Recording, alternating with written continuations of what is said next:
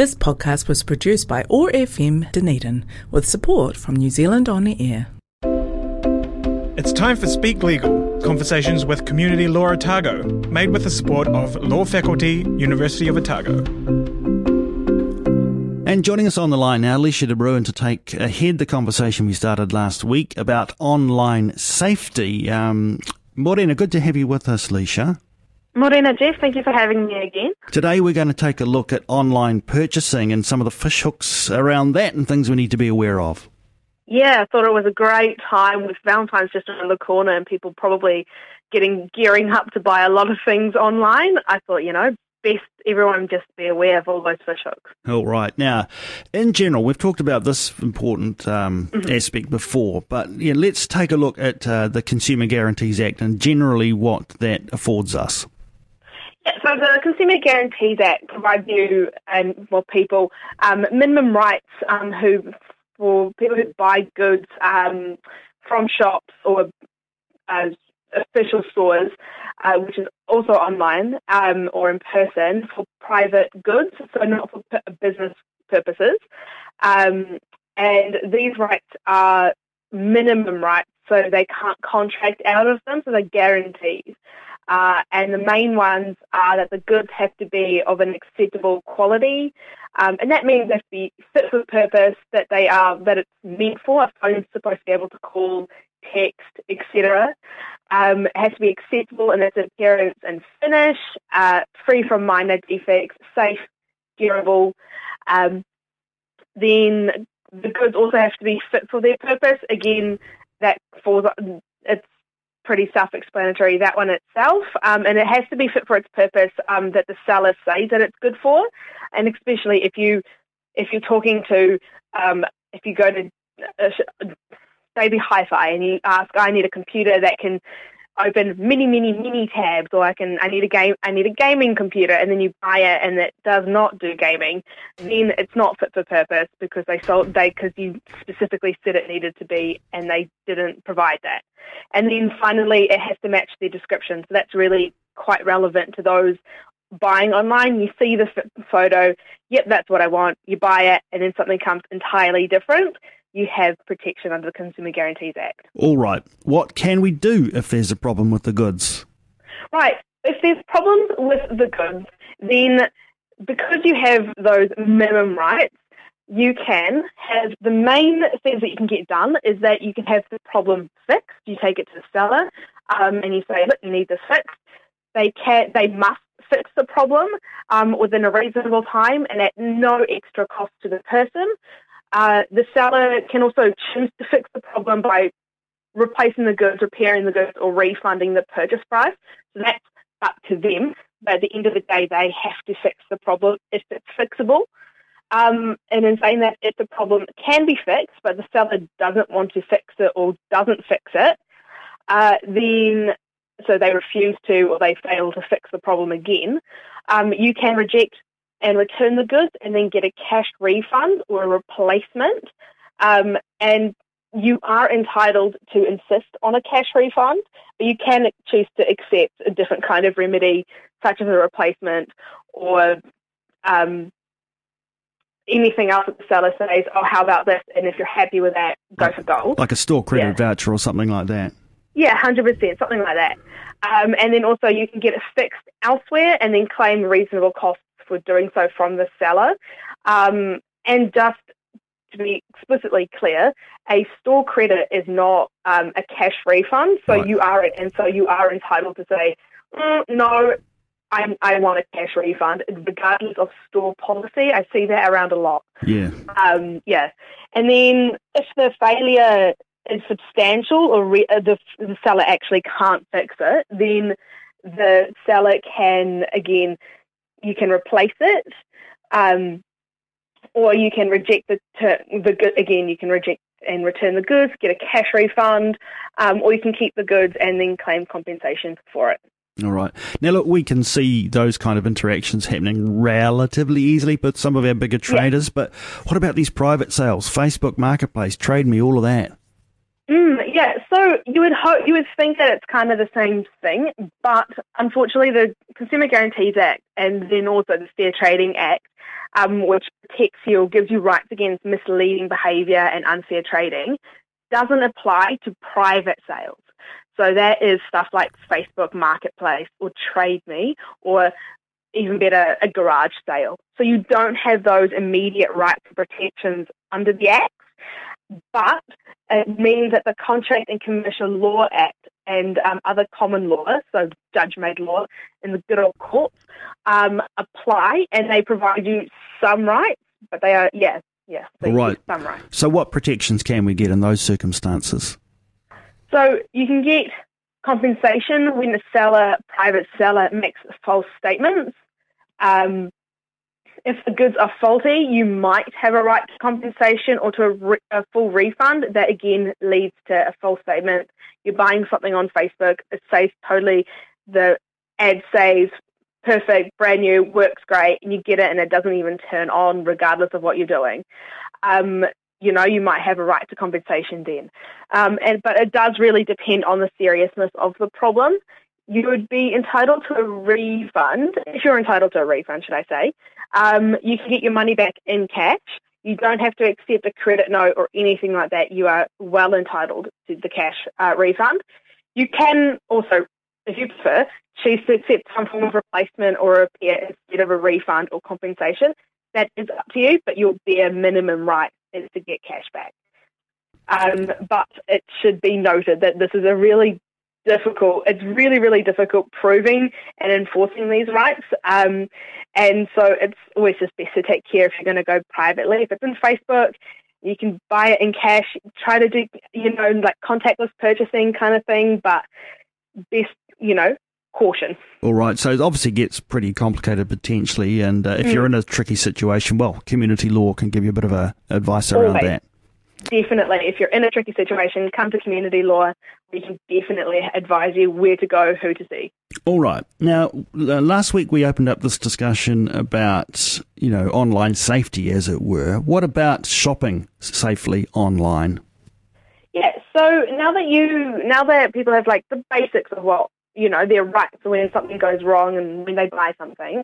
The best way, just some basic, very, very basic tips on staying safe online is maybe using a trusted Wi-Fi connection.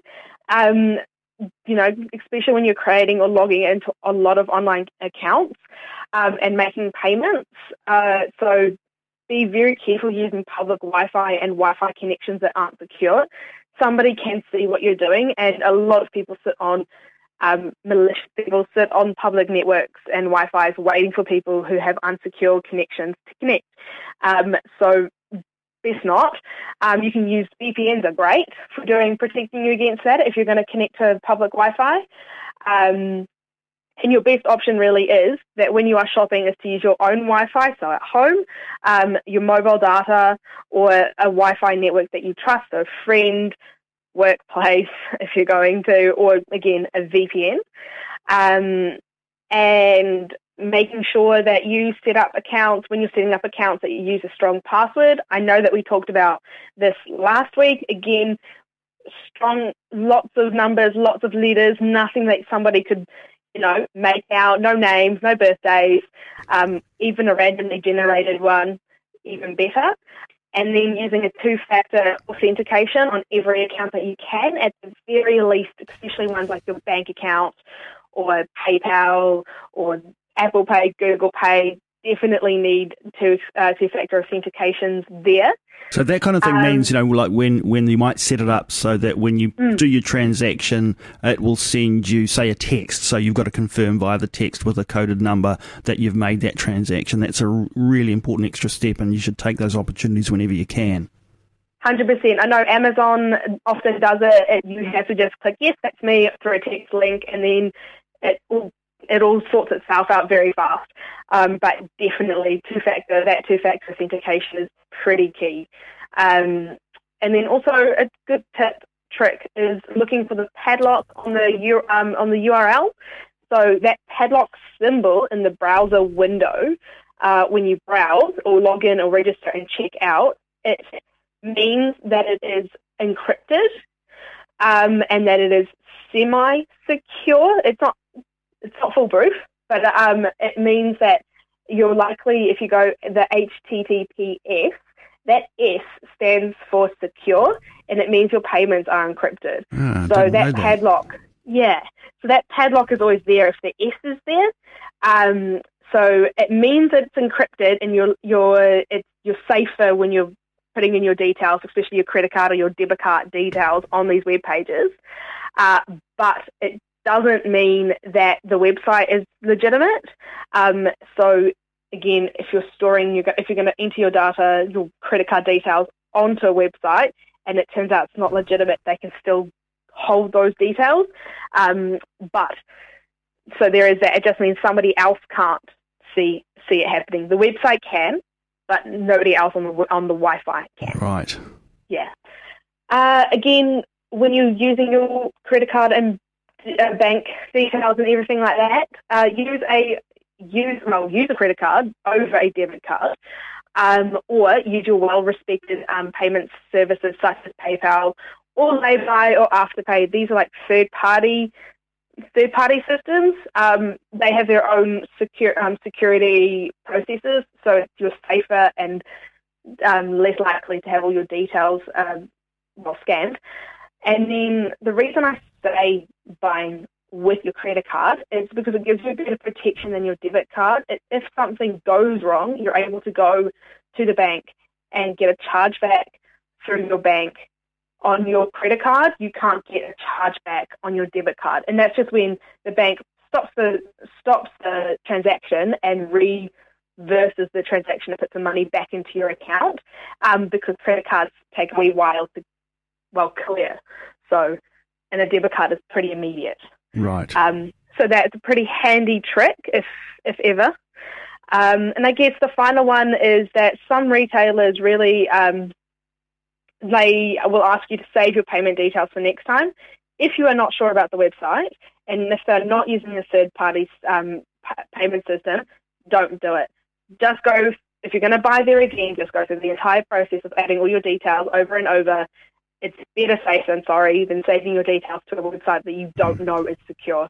Good advice. Um, and uh, again, you can use. There are some things, some um, systems that you can use to fast track things if you've Mm-hmm. got if you're up for it and you've got the sort of technical know-how and you feel confident like using Apple Pay and and, and, and storing things in your in your wallet so your Google wallet for 100%. exa- for example you know there, for many people um Leisha at this point they'll be going oh, oh look they lost me a while ago and I just want to pick that up um, because there's uh, an opportunity, or there's several opportunities through the year for people who are perhaps new or are not confident about using internet services in this kind of way to get a bit of basic advice about it. And I know that um, Dunedin Public Libraries at the moment are running some programs that give you an opportunity to sit down and, and learn some of these basic internet security uh, rules that um, will make you feel so much more confident. And once you do, and once you kind of understand them, that kind of opens up the whole world of possibilities to to you. And uh, and um, perhaps purchasing online is something that's going to be really helpful for people.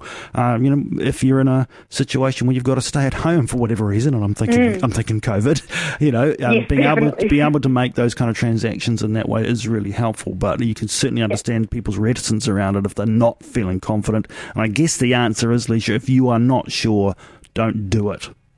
Yes, oh, definitely. If you're not sure, just don't do it. If you want to learn more about it, go on to NetSafe um, and read through their online shopping scams and fraud articles. Um, each and every article explains what you should do if there's an issue, um, what you can do, the very simple steps. Um, they're very easy to read. They're very quick. I think they're like two or three minutes worth of a read. Um, and they just explain everything so well um, and just the most bare basics.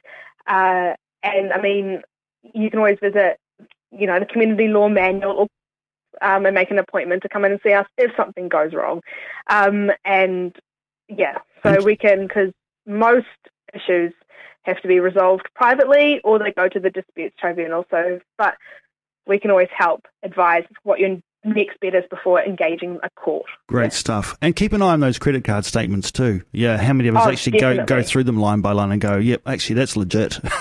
it would be Yes, ho- definitely. be horrifying to see something turn up there or a string of things turn up there that you didn't, didn't know anything about. That would certainly be one reason uh, to uh, to alert you to something that you might need to contact your bank about. All right, really good practical advice as always with you, Leisha. Thanks so much for taking some time to join us here for Speak Legal. Thanks to Community Law Otago and thanks to the law faculty at the University of Otago for continuing to support this series. We look forward to catching up with you again next week, Leisha. Thank you for having me. It's always a pleasure. I look forward to catching up with you next week as well. This podcast was produced by OAR FM Dunedin with support from New Zealand On the Air.